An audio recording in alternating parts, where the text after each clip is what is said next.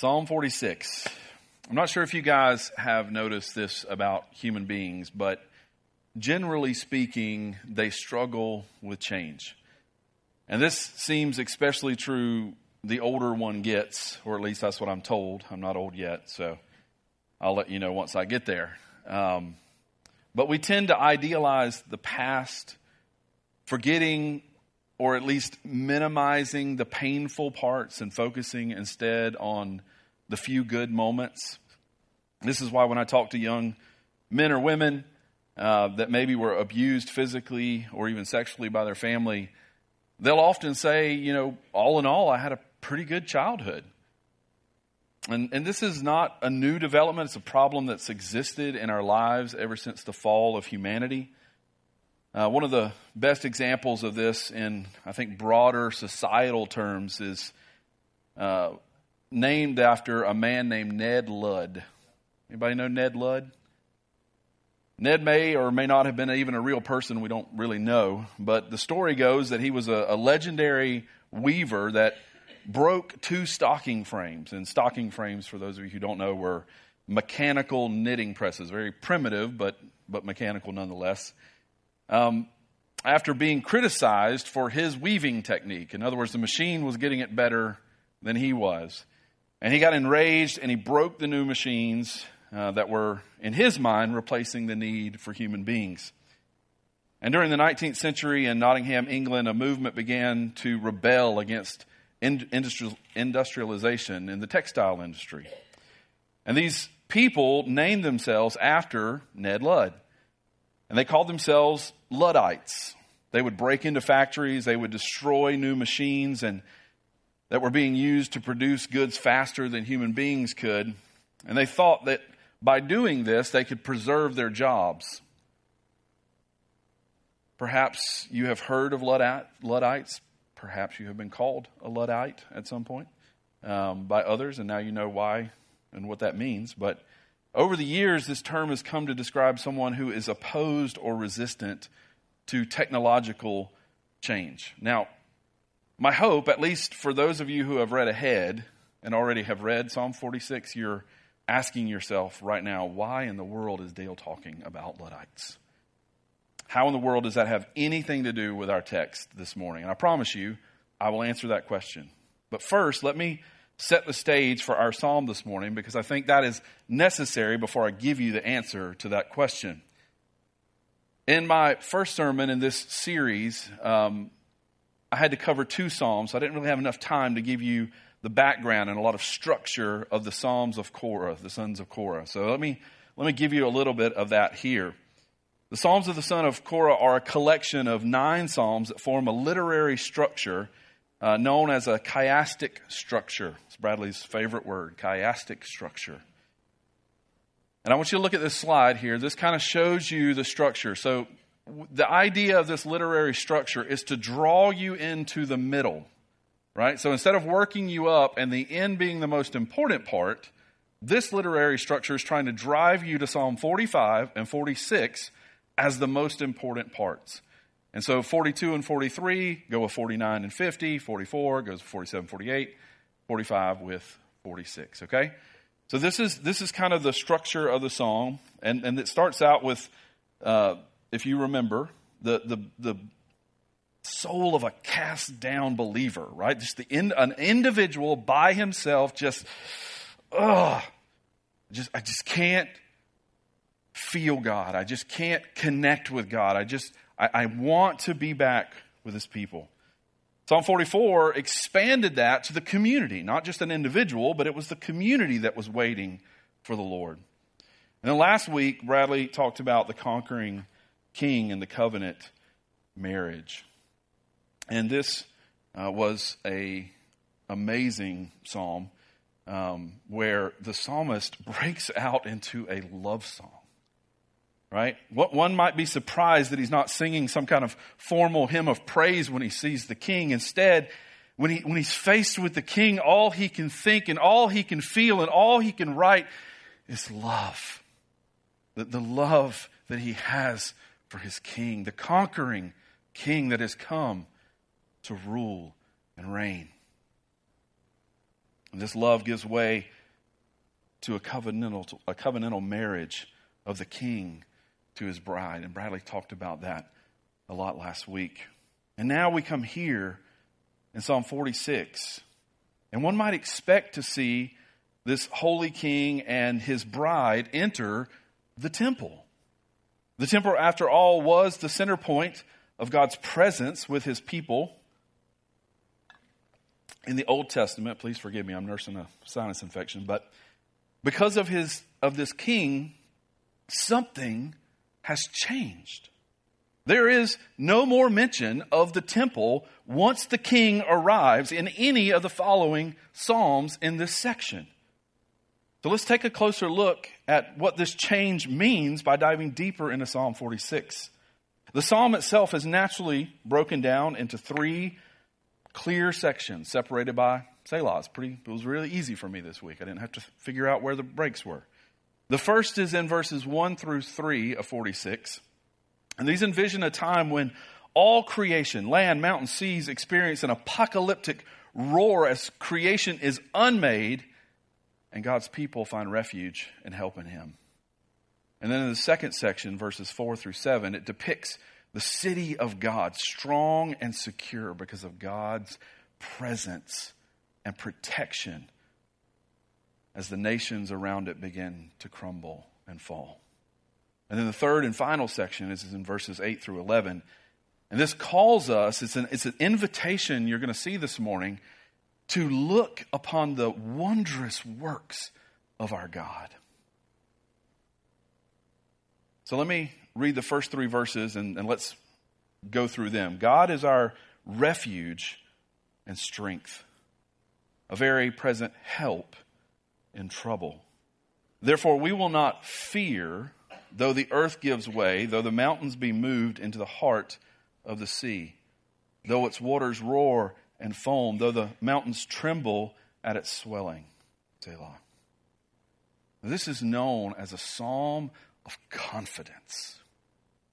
And that can be seen from the very first verse that we repeated multiple times this morning in our call to worship because I wanted it drilled into your head this morning that God is our refuge and strength, a very present help in trouble. The psalmist is looking forward to that day in the future when the world is remade. And it's hard for us, I think, to imagine that, right? Like, we are so used to the world we know. To, to even fathom and to, to think about mountains just suddenly being pitched into the ocean. Like, that, that is, if we're honest, such a foreign thought for us this morning. I think the closest as I was reflecting and thinking about this this week is the, the picture of what happened in Japan when we dropped a nuclear bomb. We dropped two bombs and 100,000 people instantly died. The city of Hiroshima was annihilated by the explosion. When I say annihilated, I'm not just talking about the people. 48,000 buildings ceased to exist. Countless, another 40,000 were structurally damaged to never be used again. Now, during the psalmist's life, they, he, he could never have imagined an atomic bomb going off and, and so much destruction in such a short period of time the way we can. But what he was familiar with was the concept of cities being raided and burned to the ground. The city was a symbol of security in the world. The Hebrew word for city means a walled enclosure. We, we think of a city and we think of Lake City or Jacksonville, but a, a city could be 10 or 15 homes with a wall built around it. That was a city because it was, by definition, a walled enclosure, right? Well, why do we put the walls up? Security. We, we want to have protection. We want our kids to be able to play. Probably the same reason some of you put fences in your backyard so that you can let your kids out to play, but they're playing within a safe, defined space. And so, whenever a raiding enemy was to show up, the people who, uh, perhaps the farmers that lived outside of the city, would run into the city. The gates would be closed as the enemy approached, and the gates and the doors to the city w- would be closed so that then they could fire arrows from the top of the wall to repel the enemy from taking or sacking the city. The city then becomes a person's refuge and a people's strength, right? The city was a very present help in times of trouble. If you're just sitting out in your field, in your farm, and a raiding party comes up, you're gone. But with a city, with a wall around it, with, with fortifications, you now have a sense of security. This is important this morning because if we are honest, we too trust more in our own strength in our lives that we have made than we trust in God.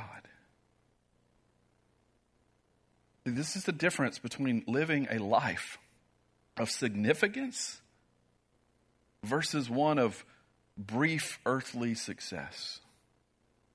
That, that's the choice that is here for us in these first three verses this morning is that we can live a life of eternal significance by believing that God is our refuge. Or we can lead a life of brief earthly success by thinking we are our own refuge. The secret this morning is whether you will choose significance or mere earthly success. The, the secret is do you believe that God is your refuge and your strength? Because there's a, a day coming, the psalmist says, when no earthly city will remain. All those walls you built, that huge bank account you've accumulated, whatever it is you're putting your trust in, whatever is your refuge and strength when things get a little chaotic and a little worried, the thing you turn to and go, okay, I'm going to be okay. If that's not God, you're in trouble. Because there's a day coming when there will be nothing left but God.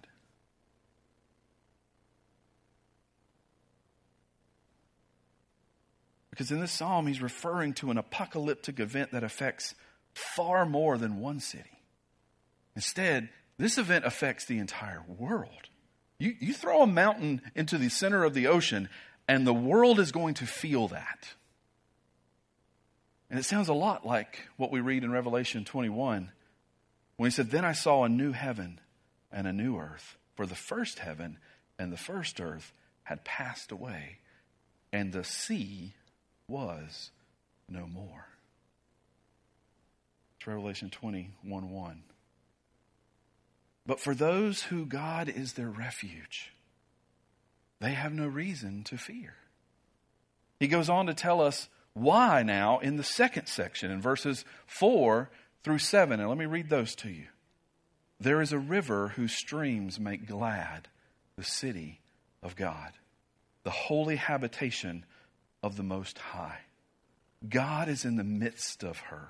She shall not be moved. God will help her when morning dawns. The nations rage, the kingdoms totter. He utters his voice, and the earth melts. The Lord of hosts is with us. The God of Jacob is our fortress. These verses are packed with so much biblical imagery and biblical references. I could easily preach several sermons on just these four verses, but I'm going to try to limit myself. The river first shows up that is talked about here in verse 4 in Genesis chapter 2, verse 10 when it talks about a river that flowed out of Eden to water the garden. And there it divided and became four rivers. It says in Genesis 2:10. The place where God and man dwelled together had at its center a river flowing out of it. We see the river again.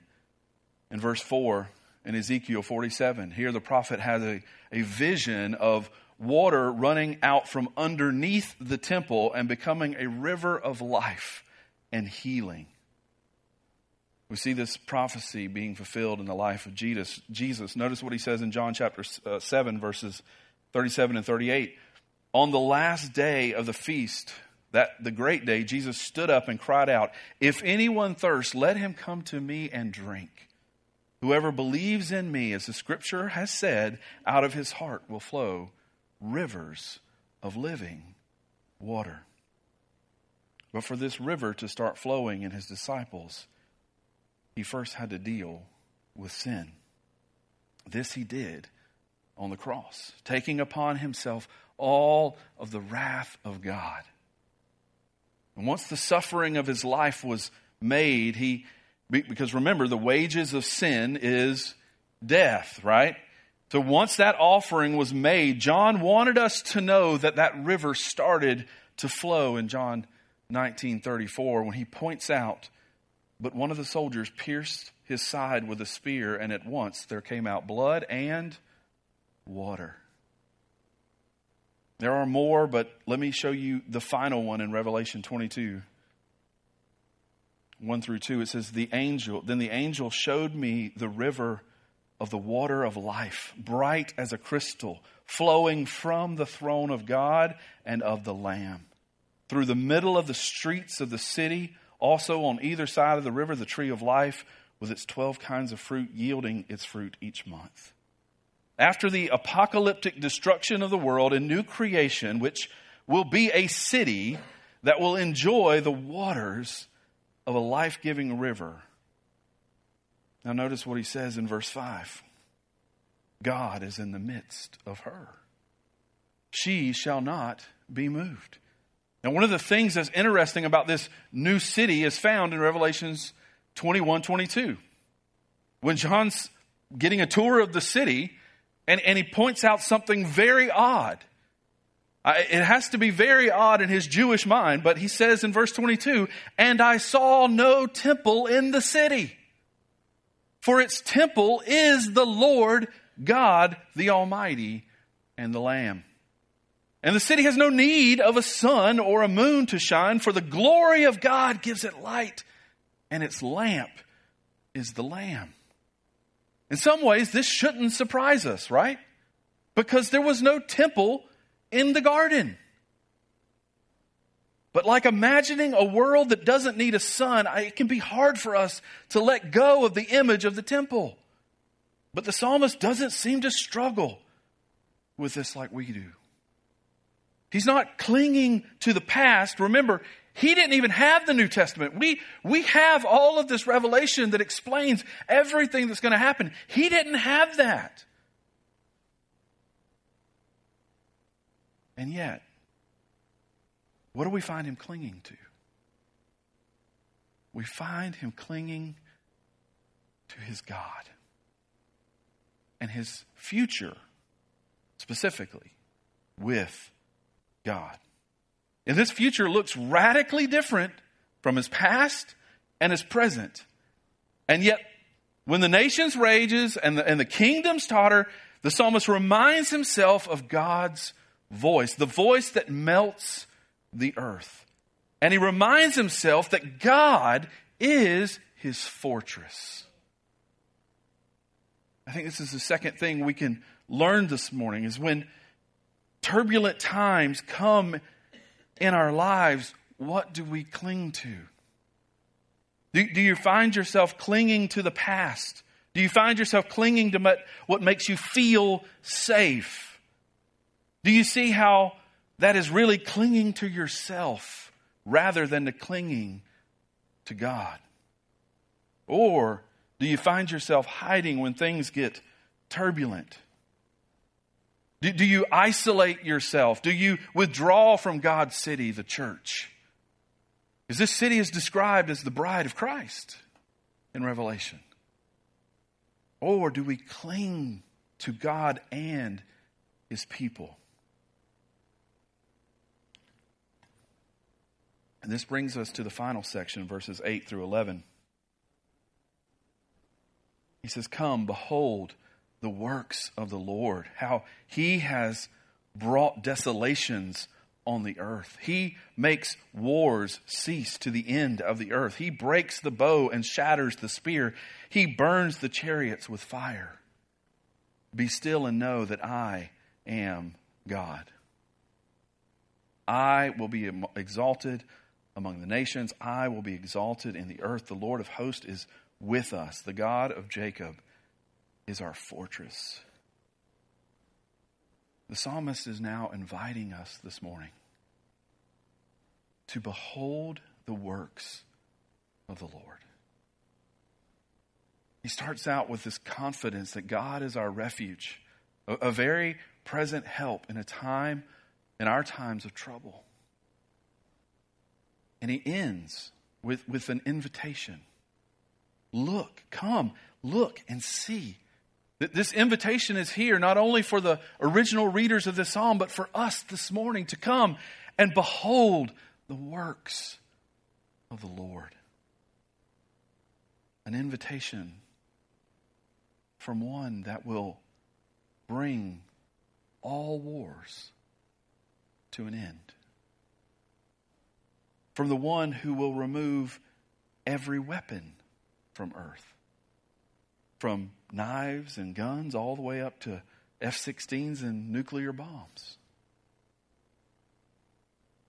And on that final day, the, the wicked will be judged and the repenters will be hidden from God's justice and God's mercy.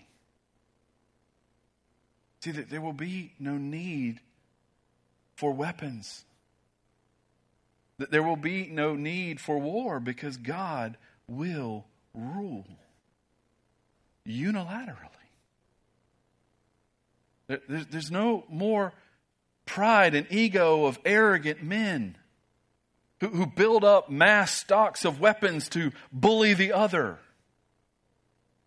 There will be no men shooting ballistic missiles towards other countries just to, you know, make himself feel better about himself.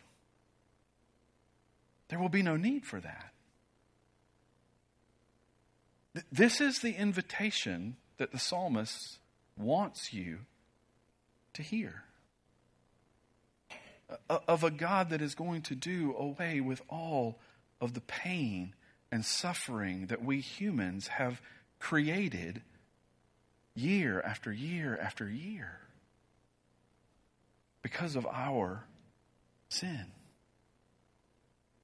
And on that final day, the, the wicked will be judged and the repenters will be hidden from God's justice. Notice I didn't say the righteous.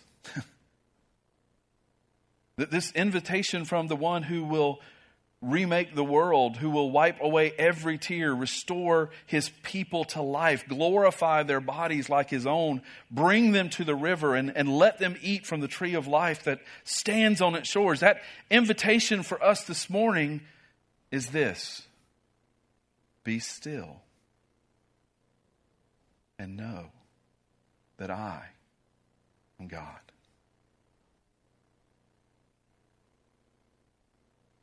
Be still and know that I am God.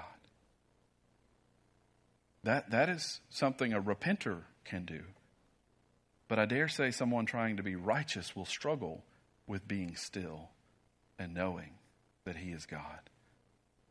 Because those who are trying to be righteous in their own selves will be constantly busy trying to chase a never ending goal. And it's difficult for them to step back and to be still and know that I am God. And yet, for the repenter, so many benefits of repentance, but one of the beautiful benefits of repentance is, is as you've repented in that moment, you get an opportunity to do what? To be still and know He is God and I am not. Right? is not that what sin is a reminder of in our life every single day? That I'm not God. Because, see, the danger is when we forget that, we start acting like we are God. And we begin to judge others. Because, again, we think we've got this figured out. We think we know the right way to do everything. And if these other people would just listen to me and just do it the way I'm telling them, their lives would be so much better. But it's different when we go to God and humbly confess our sin. We, we specifically name this, Lord, this is, this is what I've done, and this is why I need Jesus. Because he lived this life perfectly, and, and I, I can't even get up and go to work. I can't drive down the street without sinning. And every time that we repent, we get the opportunity to be still and know that He is God. I find so many people struggle with this concept of being still and knowing that He is God. And I would argue that the reason that they struggle with it is they don't repent. Or they don't repent very often. Maybe every once in a while they feel like they're just caught in something big and they have to confess and repent of that. But every morning when you get up and you pray, or every night when you pray, whatever works for you, and you confess, Lord, that I see where I failed today. I see where I did this, and, and specifically, I was, man, I was offensive to this person. That opens up an opportunity to then be still and know that He is God. When we're trying to be righteous in and of ourselves, we're so busy praying for all these other people that they get their lives right. They'll just listen to me, right? That we don't stop and just be still and know that He is God.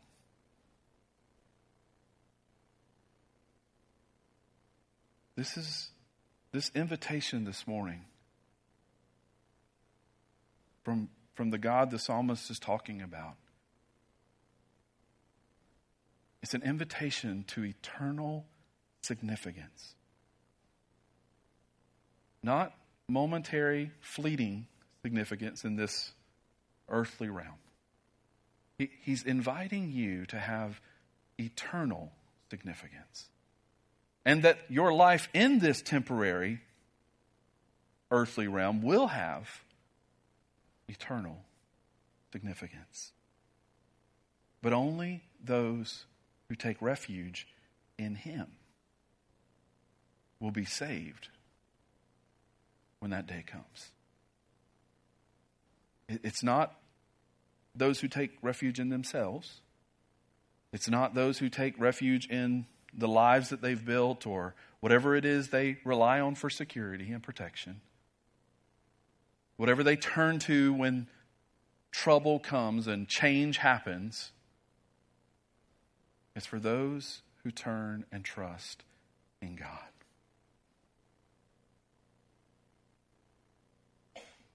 And while none of us know when this day will come that the psalmist is talking about, what we do know is that once we die, it's too late to take refuge in Him. And I know change can be hard. But don't be a Luddite when it comes to your relationship with God. Don't try to fight and go back to the old ways of trying to make yourself holy enough to be in God's presence. The temple is gone. The king has come. He is establishing a new city and he's inviting you to be a part of it. Instead of trying to justify yourself this morning, instead just be still and know that He is God. Let the one who said, He was the living water.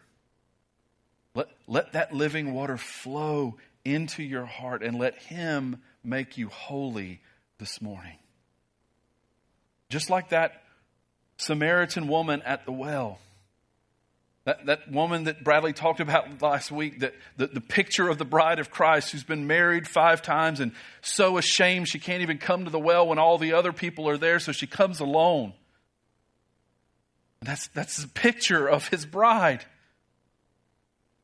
Desperate, humble, in need. That's, that's the picture that God wants us to have this morning. Bring Him all of your unrighteousness and let Him cleanse you and give you the living water that will never run dry this morning. I invite you to be still and know that He is God. Let's pray, Father. We thank you for this invitation. And Lord, my heart's prayer is that if there is a person in this room that doesn't know you, Lord, that this morning would be the morning that they would just be still and know that you are God.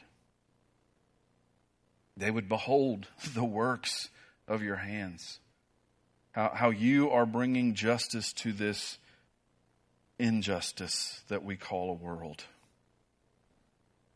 that you are making all things right.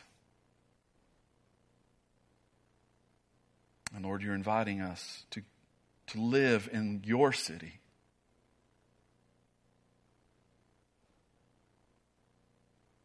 Where there will be no war. There will be no suffering. There will be no separation.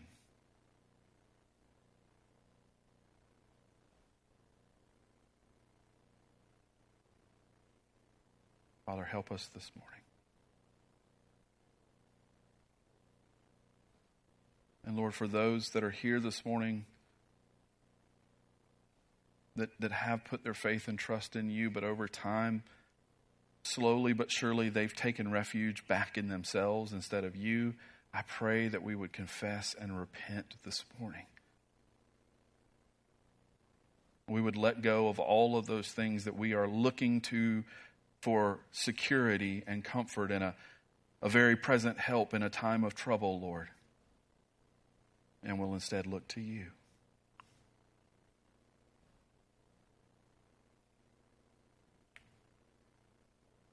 Whatever it is we tend to cling to, Lord, I, I pray that you would convict us of that this morning. And that your Holy Spirit would begin to change our hearts draw us back to you. Father, I ask all these things in Jesus' name. Amen. Amen. A couple quick announcements.